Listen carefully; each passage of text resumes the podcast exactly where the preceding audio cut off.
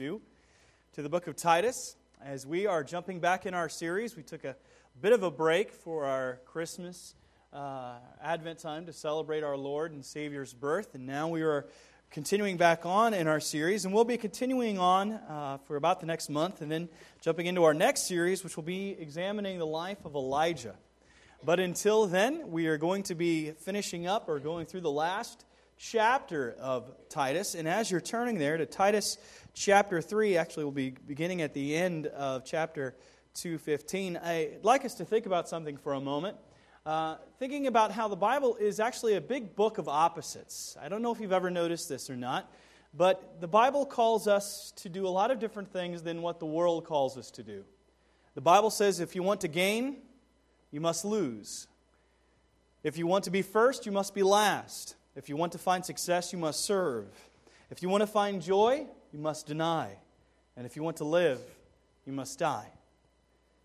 In this past break, one of my friends put as their status on Facebook something that's not original to them, but I was very affected by it. Said this The greatest man in history, named Jesus, had no servants, yet they called him master. Had no degree, yet they called him teacher. Had no medicines, yet they called him healer. He had no army, yet kings feared him. He won no military battles, yet he conquered the world. He committed no crime, yet they crucified him. He was buried in a tomb, yet he lives today. See, God has his own way of doing things in our world, and it's largely opposite of what our this physical natural world it's the opposite of what this how the world does it. See, the Bible says we're to live one way, while the world tells us to live quite another. And we have this tension within us on which is going to win. Which voice are we going to listen to? I remember several years ago, I was on a basketball team in high school. And uh, as a freshman, I found myself being a lot better than my peers. Uh, I, I, really enjoyed the game. And by, as a freshman, I ended up starting varsity and ended up being the leading scorer my freshman year, which isn't saying a lot when you only win two games. we weren't very good. I have to say, we were quite terrible. But as uh, we started to grow, there was a lot of young guys around me that we grew. And the next year, uh, I lost my starting position, which was really hard. I had practiced and, and I thought I was the, the man. I was during the Michael Jordan era when you want, every kid wanted to be Michael Jordan. I just lacked several things, such as six foot six height and jumping ability and talent.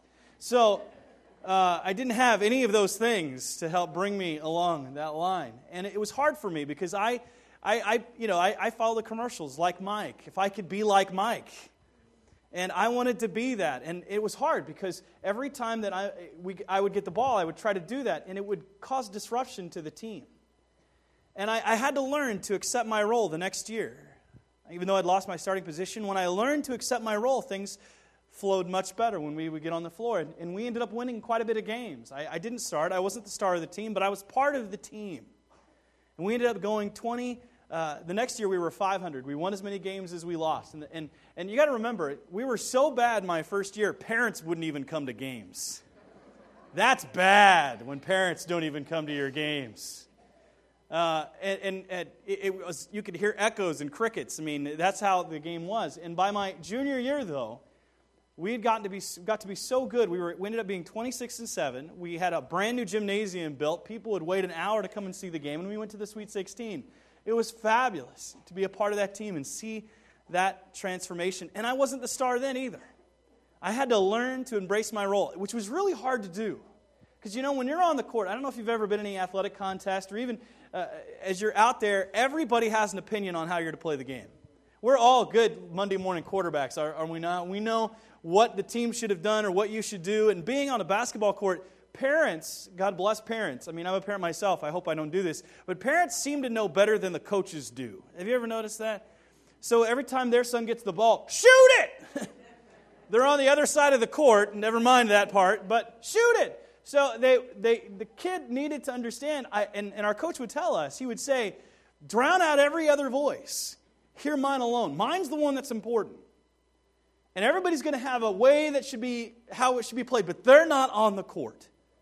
And if you listen to my voice, we'll find success. And he was right. We did. And we saw a transformation occur. Now, I, I say this because, you know, there's a lot of voices out there telling us how we are to live in society and how we are to interact with the world. But we have to disregard all of those voices and hear the voice of God. And we're going to see that God calls us to something completely opposite than what the world does. And that's why today we're call, I'm calling this message roll call. God is calling us to assume different roles within the world in order to honor God. And when we honor God and we assume the role that He has, we will find and discover joy and peace. Because it's through that, not what anyone else says. And, and I have to say that very clearly. You might have had someone that could have been the all star out in the audience calling you, but it's not the coach. And our coach is Jesus Christ. He's the one that's designed it. Matter of fact, he invented the game. He's the one that's put it all together, and he knows the surest path to victory. So please turn with me to the book of Titus. Hopefully, you're there, and we're going to begin in uh, the last verse in Titus, chapter 2, verse 15, and carrying it into uh, chapter 3, verse 1 and 2. So please stand with me. It's our tradition here to stand for the reading of God's word as an aspect of honor to Him. I'll be reading from the English Standard Version. The Apostle Paul writes to Titus by the Holy Spirit and says, Declare these things, exhort and rebuke with all authority. Let no one disregard you. Remind them to be submissive to rulers and authorities, to be obedient, to be ready for every good work, to speak evil of no one, to avoid quarreling, to be gentle and to show perfect courtesy toward all people. Let's pray. Our Father and our God, we ask your blessing on our time together today. I, Lord, I pray that our hearts might receive this truth. Lord, as you have said time and time throughout your word, uh, he who has ears to hear, let him hear. Lord, may our ears be open. May our heart be inclined to do what it is that you have determined and desired us to do. Lord, please remove any aspect of unbelief, any hard heartedness, any rebellion. And Lord, may we receive your word because it, we know that it is living and active. Lord, if you desire to cut us, please do so because we know it's to our betterment, to our own healing. So, Lord, we ask that you show us clearly within your word the roles that you desire us to fulfill and pursue within society so that your name might receive honor and glory and both power forevermore. In Jesus' name we pray. Amen. You may be seated. In order to understand what's going on and how to we, the roles that we are to see within our world, we have to examine what life was like in first century Crete. And you have to understand something. In the first century Crete, it was the situation was tense, tenuous at best. Christianity was still considered to be uh, almost a perversion of Judaism. It was called the way. It was still misunderstood by many within Rome, Roman, uh, Greco-Roman society. They didn't understand it, and there was a variety of accusations that were going forth uh, of Christianity in general. Christians were uh, accused of being incestuous because they called one another brother and sister, and they had love feasts. They were considered to be cannibals because they would continually take of the body and blood of Christ. There was, uh, there was a great deal even of consideration of idolatry, or actually atheism, not idolatry, atheism, because when they would see different things, there wasn't a, like a, a goddess or a, a statue to behold. So there are all these accusations. And people were wondering, you know, what's going on within this group of people? What are they doing? And, and there was a lot of confusion surrounding it even with the Roman authorities and, and who, who this Christ was and what was going on with Christianity. And so Paul is writing to kind of set the record straight to the believers so that they would know what they were to do within society so Christ would be made attractive and people would be attracted to him. And he's writing a variety of different things. I'd like us to jump right in here. Start at, the, uh, at verse 15 at the end of chapter 2. Paul starts off uh, writing this. He says, Declare these things exhort and rebuke with all authority, let no one disregard you. Now, before we move on to chapter 3, we have to ask ourselves a question right here. What are these things that Titus is to declare to the uh, believers within Crete? Well, in order to get an idea of that, we have to look back. What are these things? If we were to look back at chapter 2, he was talking about the roles we were to pursue, excuse me, as men and women. He talks about older men younger men, older women, younger women. And he also talks about slaves. He goes through, spends the first 10 verses going through all of these different roles that we're to pursue. And then he says this, and look at chapter 2, verse 11. He says, For the grace of God has appeared, bringing salvation for all people, training us to renounce ungodliness and worldly passions, and to live self controlled, upright, and godly lives in this present age, or in the present age, waiting for our blessed hope the appearing of the glory of our great God and Savior, Jesus Christ, who gave himself for us to redeem us from all lawlessness and to purify for himself a people for his own possession who are zealous for good works. He says, Before you understand your role, I want to set the stage. I want you to understand something about yourself. First of all, I want you to understand that you have been converted. You uh, remind them of our conversion, or them and us, of our conversion to Christianity. That's the first point that you can write down in your notes. Reminding them of their conversion to Christianity. In other words, he's saying, I'm reminding you what it means to be a follower of Jesus Christ. There's a great deal of confusion today, and many of us know this. We interact with people on, a, on an everyday basis that we would ask them, they would say, I'm a Christian. I'm a Christian. We all know someone like this, right? I mean, you, you don't have to be a genius to say, to say that. People could say, I'm a Christian. And what they mean is, is well, I'm, that's just what I am. Either I was born into it, that's what I'm familiar with, but there's really no heart. And here, Paul's calling them back. This is what the heart of the gospel is. This is what a Christian looks like. A wholehearted, fully devoted follower of Jesus Christ looks like this. And this is what you are. And he wants to remind them of their conversion to Christianity. He says, For the grace of God has appeared, bringing salvation for all people, all types of people, neither Jew nor Gentile, nor male nor female, nor slave nor free. It didn't matter.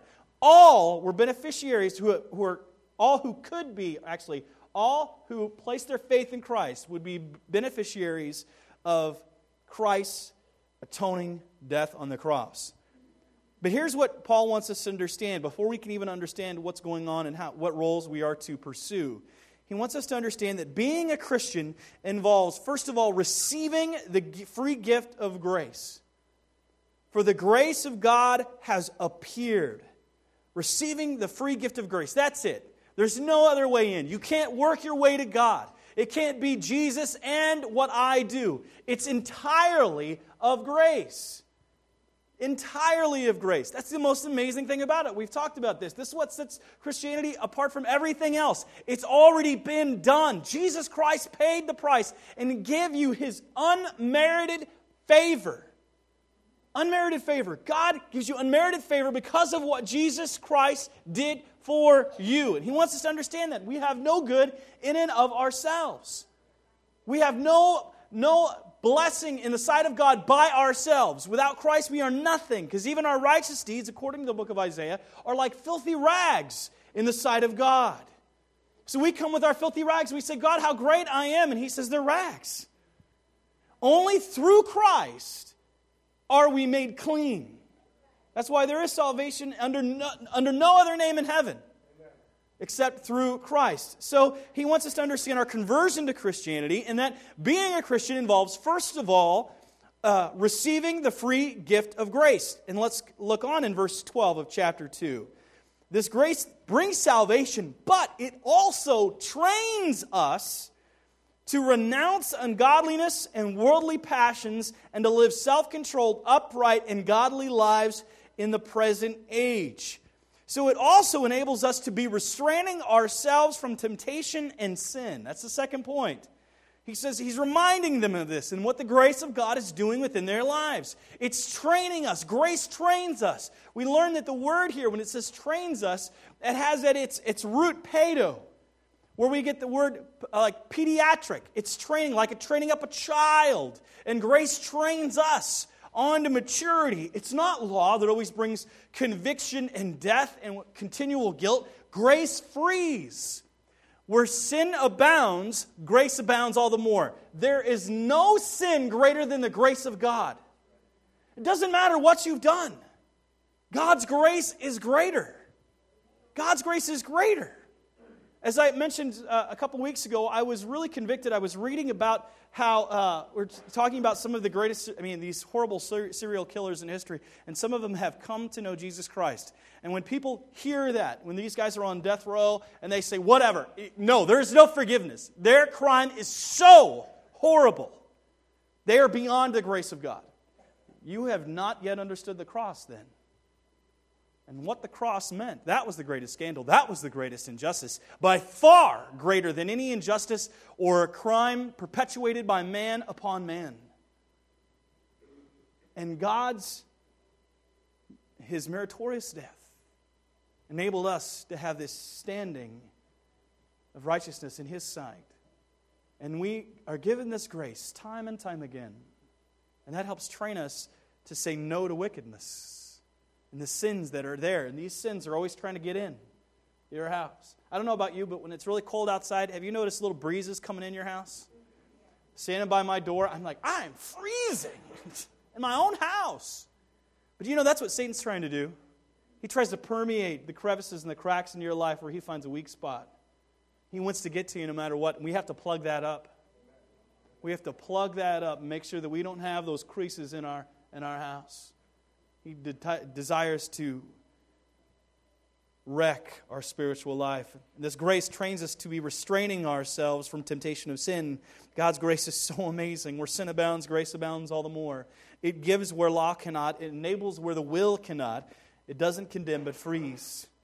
Oh, how amazing is the grace of God that saved a wretch like me. Paul continues. Look at verse 13 of Titus chapter 2. He says, Waiting for our blessed hope the appearing of the glory of our great God and Savior, Jesus Christ. Believers in Christ, as believers in Christ, we also must be resting in God's promised return. That's number three. Resting in God's promised return. That Jesus is coming back. We don't know the day or the hour. We know that He is coming back, though.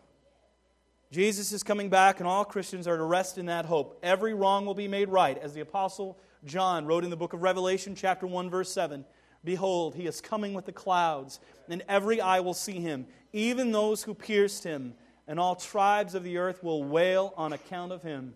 Even so, amen. Even the book of Revelation, even so, come, Lord Jesus. Come, Lord Jesus. As believers in Christ, we rest in that fact, knowing that he will return. So we're to be resting in God's promised return. But while the Lord tarries, Paul desires that we be reflecting our salvation to others. That's number four. Reflecting our salvation to others. Look at verse 14, chapter 2. Who gave himself for us to redeem us from all lawlessness and to purify for himself a people for his own possession who are zealous for good works. He's redeeming us, retaining us as His possession, that we are zealous for good works. Why? What would be the point of that? As we are doing these good works, we are doing all these things on the, um, through the name and for the name of Christ, people see Jesus in us. We are, Jesus is the light of the world, but He also says, Let your light shine before men, so that they may glorify your Father who is in heaven, as the book of Matthew says. So we are to be doing these good deeds in order to be reflecting our salvation to others. Now he moves on. That's the these things that we, we just talked about. Paul says, declare these things. Those are the these things. And he says, exhort and rebuke. With all authority, let no one disregard you. Now, Titus is saying, uh, well, Paul is saying to Titus, he's desirous that Titus does four things declare, exhort, rebuke with all authority, and let no one disregard you. He says, with all authority. He's making sure that, hey, don't let anyone disregard what, what, uh, what you're writing, what you're telling them to do, because Paul wants Titus to understand that he has been endowed with divine authority. Now, Titus has here, not us in this, that's not who is being referred to in this passage. Some would say, oh, this is the leaders. No, elders haven't been appointed yet. They were going to be appointed. Remember? That's what we saw in chapter 1. Appoint elders in every city. So they haven't been appointed yet. This is what Titus is to be doing. He's to be doing, uh, conducting himself or making sure that no one disregards him, but to exhort and rebuke with all authority. See, Paul wants to make sure that no one disregards the authority that Titus had been given. Uh, and look at verse 1. Remind them, Titus chapter 3, verse 1, remind them to be submissive to rulers and authorities. See, Paul wants us to be aware of their and our conduct towards authority. See, Titus had been given authority, and then we are make sure that we don't disregard that authority. See, there are two types of authority that Paul wants us to understand that's going on here. This includes authority in our church. That's the first part. Church comes before the rest of it. That's what Paul is commanding Titus to declare these things. What we learn from the Word of God as God is entrusted to His church, because it is the church that the gates of Hades or the gates of hell will not prevail against. Did you know, no matter how bad it gets in the world, God's church will not be extinguished? No matter how much persecution uh, gets and how, how much people try to kill Christianity, do you know how much that makes it explode even more? Go to China and see how the church has been persecuted, and it's flourishing in the underground church. I mean, conservative estimates have it to 30 to 40 million, but Chinese church leaders say it's more like 300 to 400 million. The population of the United States is around 365 million people. Think about that. The church is flourishing. So he's saying, though, remind them about their conduct towards authority. Recognize that God has put in place this structure through his word, the church. So we have the church authority. Titus is not to be disregarded or overlooked. The church of Crete needed to recognize that. It is the apostolic doctrine and the setup of the church that we must hold in high regard. Now, Titus was given this responsibility of setting up the church in Crete because, as Paul wrote to the church at Ephesus, it is through the church that God has chosen to, so that the church, uh, through the church, the manifold wisdom of God might be made known to the rulers and authorities in the heavenly places. God desires to do something through the church that's amazing within the world. As we come together, we who have trusted in Christ, as we are working out our salvation with fear and trembling, God makes himself known as we are gathering together and bonding together for his mission in the world. There's something amazing about that.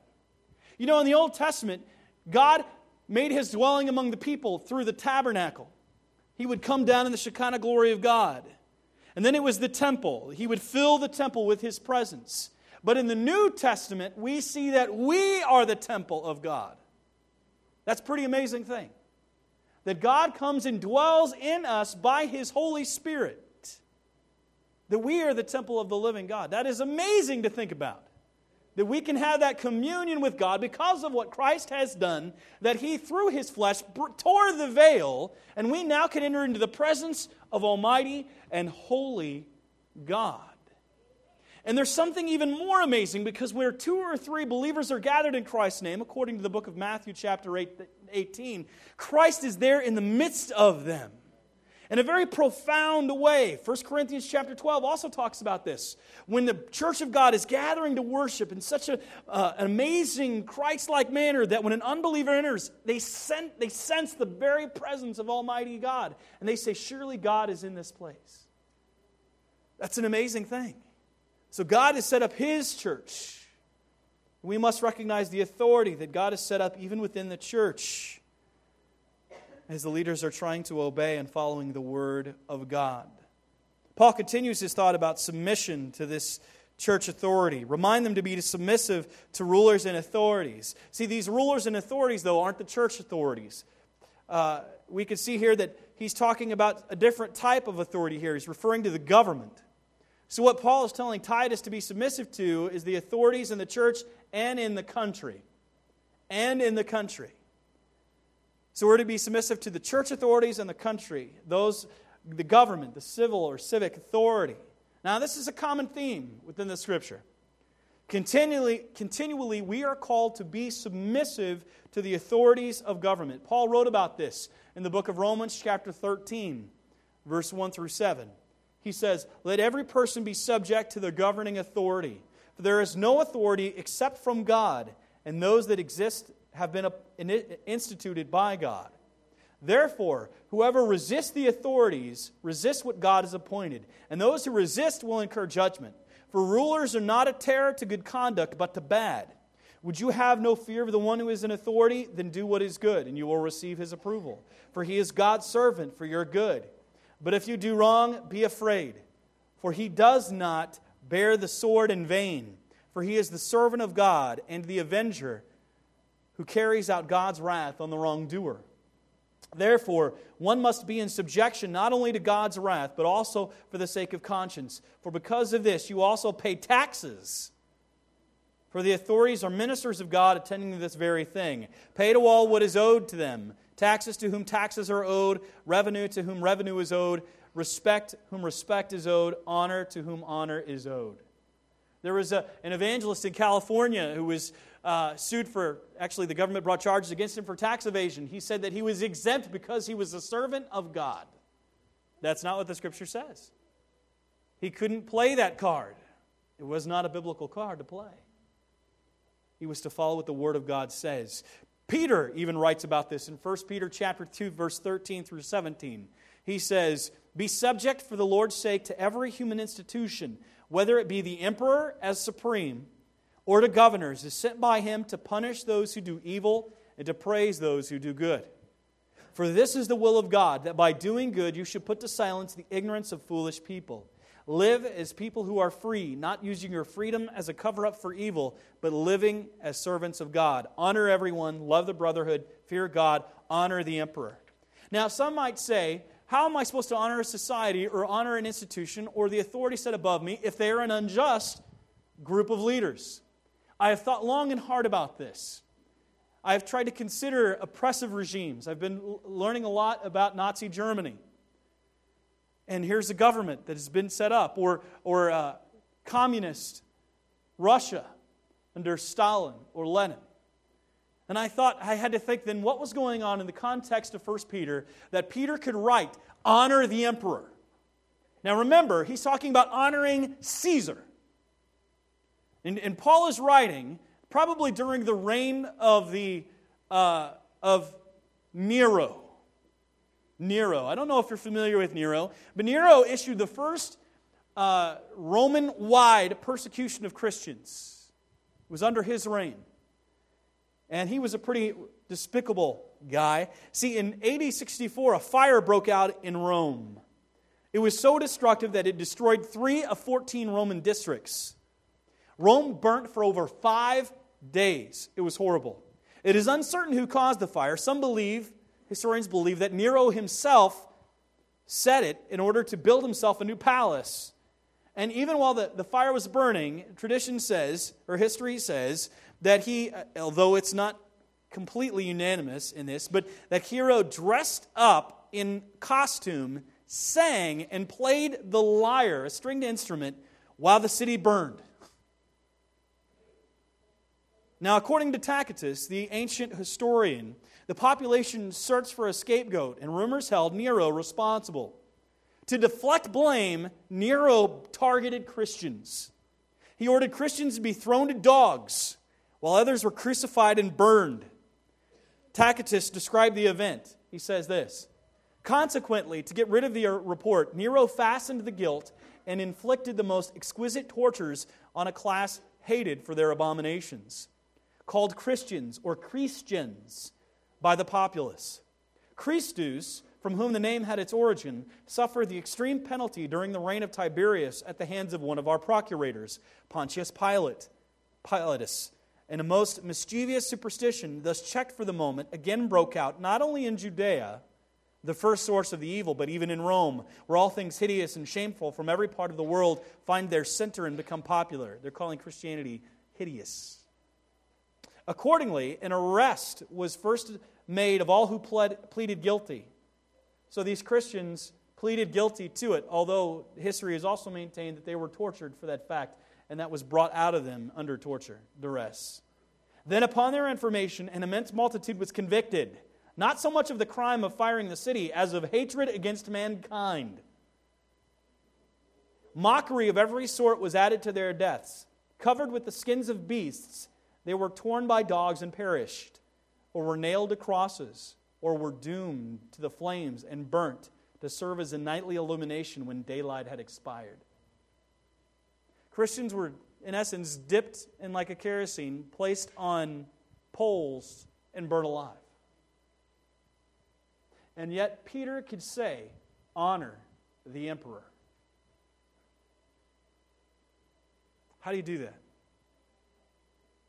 How do you honor someone that's so unjust? That would persecute someone that way? That, that flies in the face. Like I said at the beginning, the Bible is the book of opposites. He's saying, respect the authority. Think about Jesus before Pontius Pilate. Did Jesus respect the authority that was set above him? He says, You would have no authority except that which is given to you by God. Jesus even recognized Pilate had authority. And yet he's, he still didn't try to maintain his innocence. He gave his life willingly. That flies in the face, I have to say, of our American spirit. It really does. That's why I said at the beginning don't listen to any other voice but the voice of God alone. I've asked myself this question as I've been wrestling with this. As we are in a period of time where we have relative peace, yes, there is a war that's going on overseas, but here we have relative peace with the exception of terrorist attacks, and have to be wary of that. I mean, we don't have rioting in the streets at all times of the day and night. The people aren't, aren't making uh, Molotov cocktails and throwing them, and there's not complete riots everywhere we go. So, living in this nation of peace, sometimes it's very difficult to look at war and to make judgment calls when we're not in the middle of it. But I've tried asking myself this question if we are honoring the authority set above us, what, what cause was there then for the Revolutionary War? War of Independence. I found a good resource. A man by the name of Steven Cole, a pastor in Flagstaff, Arizona, comments and he says this about the Cretans and on the rest of this. He says, The Cretans were notoriously turbulent, quarrelsome, and impatient of all authority. Polybius, the Greek historian, said of them that they were constantly involved in insurrections, murders, and wars. He goes on to say, Although Paul lived under the tyranny of the notorious notoriously godless Nero. By the way, Nero did all this when he was in his 20s. Committed suicide at the age of 30. give you an idea. Although there was much bribery and corruption in the governments of that day at every level, Paul did not specify that the government must be free of corruption before these principles apply. Although believers should not engage in bribery.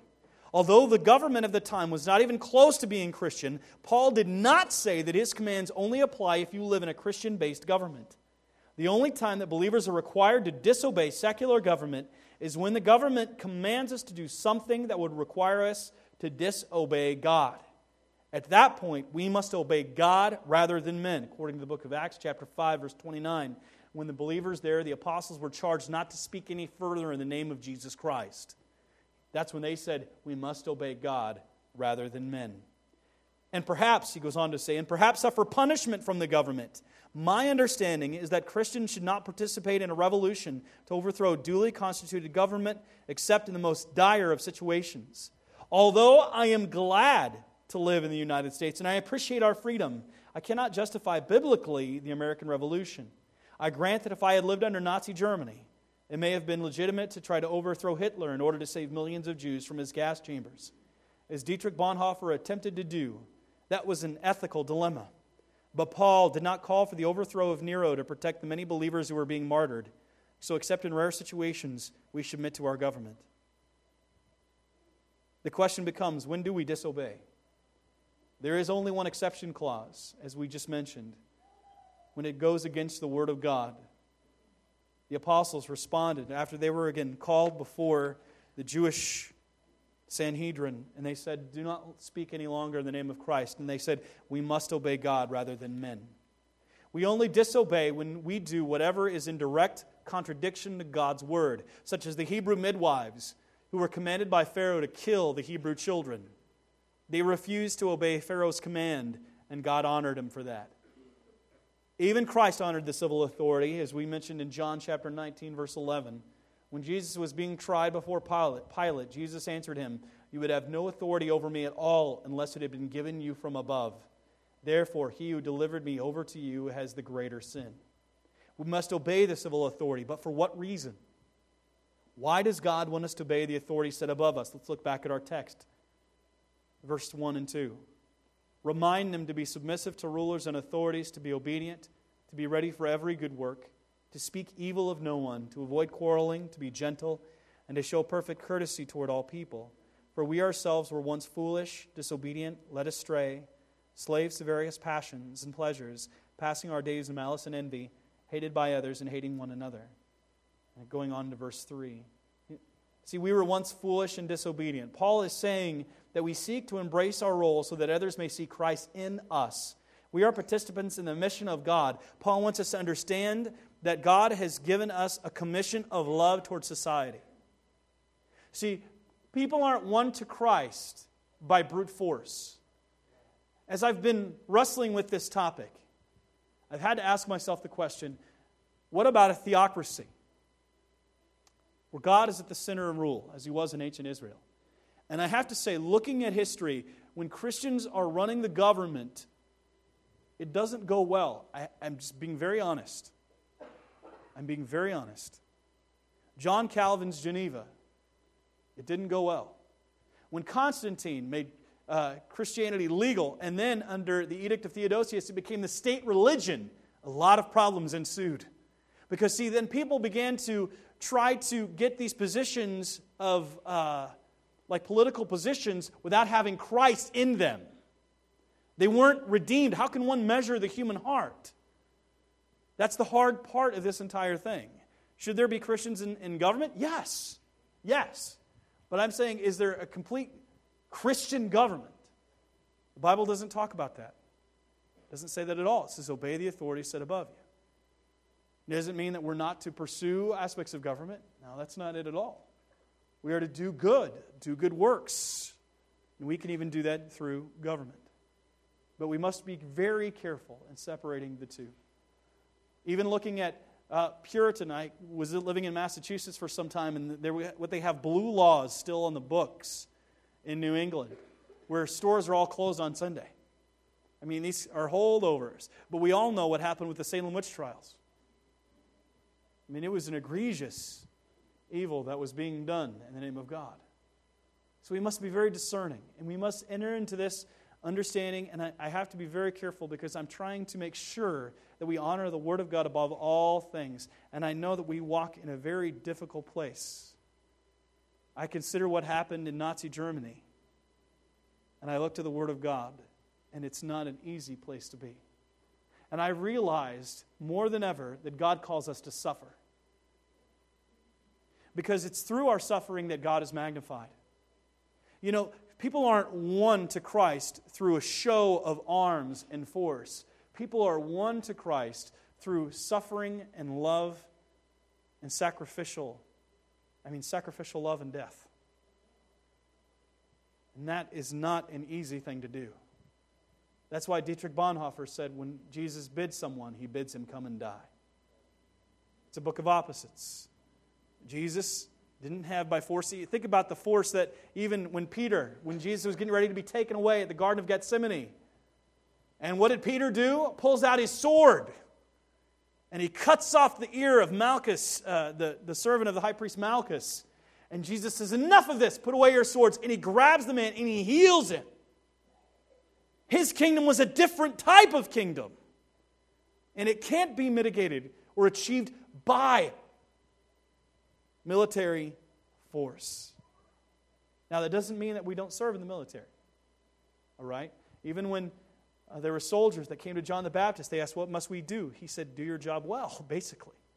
And even in Romans 13, as we just read, Paul says, He who bears the sword does not bear it in vain. So we can serve in positions. We are not removed from society, as some are that say we have no military service. We will never serve in any type of government office. That's not what the scripture teaches we have to understand that our overarching concern and pursuit is a commission of love towards society. Now, this commission involves three things. Look at verse 2 to be obedient, to be ready for every good work, to speak evil of no one, to avoid quarreling, to be gentle, and to show perfect courtesy toward all people. To be obedient, we've already seen that. Obeying the authority set above us and ready for every good work. In other words, we are to be serving. We are to be serving? How can we be serving those within society? In what ways can Christ be seen in us? We are to be ready to do good work so that Christ may be seen in us. Are we ready to serve our community? I like how we have tried to do some things, whether it's the car wash that we, we did. I mean, that's just a small thing, but we're trying to, to serve our community. Or it, whether it's going over to the Victory Court Apartments and last, uh, last year when we were working with the refugees there. there. There are many different ways that we can serve our community. Some ways might be quite controversial how we can serve our community. But we still must serve, even those that don't deserve it, even those that are wicked. We are to serve. We are to serve so that they might see Christ in us. To speak evil of no one, to avoid quarreling. This, mean, this uh, little phrase here, to speak evil of no one, means uh, to not slander, to treat with contempt, or, or not to blaspheme them. And then we're to avoid quarreling, means without fighting. What Paul wants us to make sure is that we are Christ like in our speaking. In our speaking. How is our speech? I have to be on guard in what I say, and I have to admit I don't always do the best that I would like. Paul was very concerned about how we spoke and what we say. As he wrote earlier in Titus chapter 2 verse 8, he says, "Having sound speech that cannot be condemned, so that an opponent may be put to shame, having nothing evil to say about us."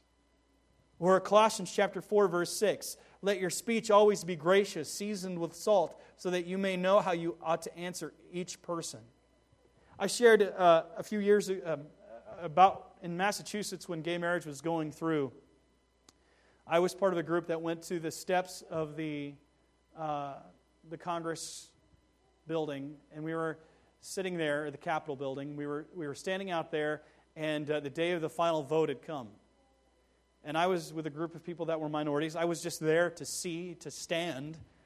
And uh, next thing I know, people are shoving posters in our arms, picket sign, signs. They just said, We want a right to vote. And the other side was the entire homosexual community gathered in mass, and they were singing Bible songs, which was strange to me. And I, I, remember sitting there and standing and feeling like a minority and almost feeling ashamed because there were other people on the same side with me that were shouting horrible things. I'm like, that's not Christ like. That's not letting your conversation be seasoned with salt. They were overcome in their zeal and almost had, I mean, had just were spewing this venom of hate.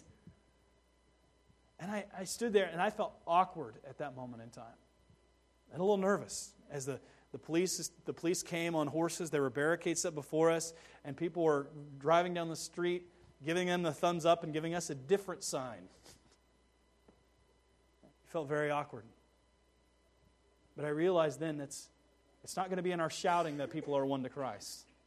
It's not going to be in our condemnation. We have to let our conversation be seasoned with salt that people, we call people to repentance, yes. But we also make sure that we are known by our love. How was our speech, and especially reference to authorities that we disagree with? What about local officials? What about our senators, our governor? governor of Illinois is an easy target. What about our president? Whether or not you agree with him, do, are you even respectful in your speech? Think about it. Peter said, Honor the emperor. Whether you like our president or not, that's not the point. The point is, is do you honor him? I remember the day after that Barack Obama was elected, and I, I went to church that weekend, and there were some people that were very jubilant, and there were some that were really depressed. And I remember the pastor standing up and he said, You know, shame on you for thinking that Jesus is in the White House. Either way, he's not in the White House. And God will allow someone to be elected. It will be his anointed for good or for ill, for blessing or for judgment. Either way. I think about that statement. It stood with me. And I have to say, it's, it's, it's a hard thing. I mean, he has not done what Nero did. No way. And some of us have a tendency to look so quickly at a person and judge their heart. And I was thinking about this. Would we have a president who had committed adultery with one of his closest advisors' wives and then had, uh, you know, plotted their assassination? Would we have them to be president of the United States? Well, we couldn't have King David. Think about that. Some of these rulers, a man who was guilty of murder, and he'd left the homeland for a while and then comes back and ends up running and leading all the people. That's Moses. These are different people with different backgrounds and God still uses. Let's be right in our judgment. Making sure that we have speech that is always gracious and seasoned with salt. Look at verse 2 again to be gentle and to show perfect courtesy toward all people. The word for gentle means forbearing, reasonable, fair.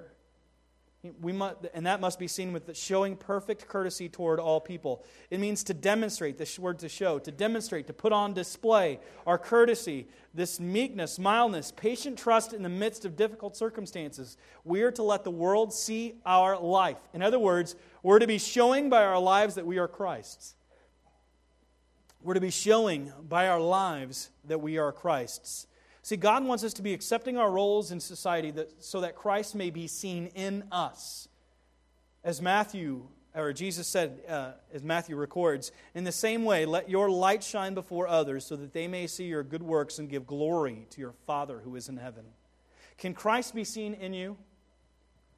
Are you embracing the role that God has for you in society so as to draw others to Him?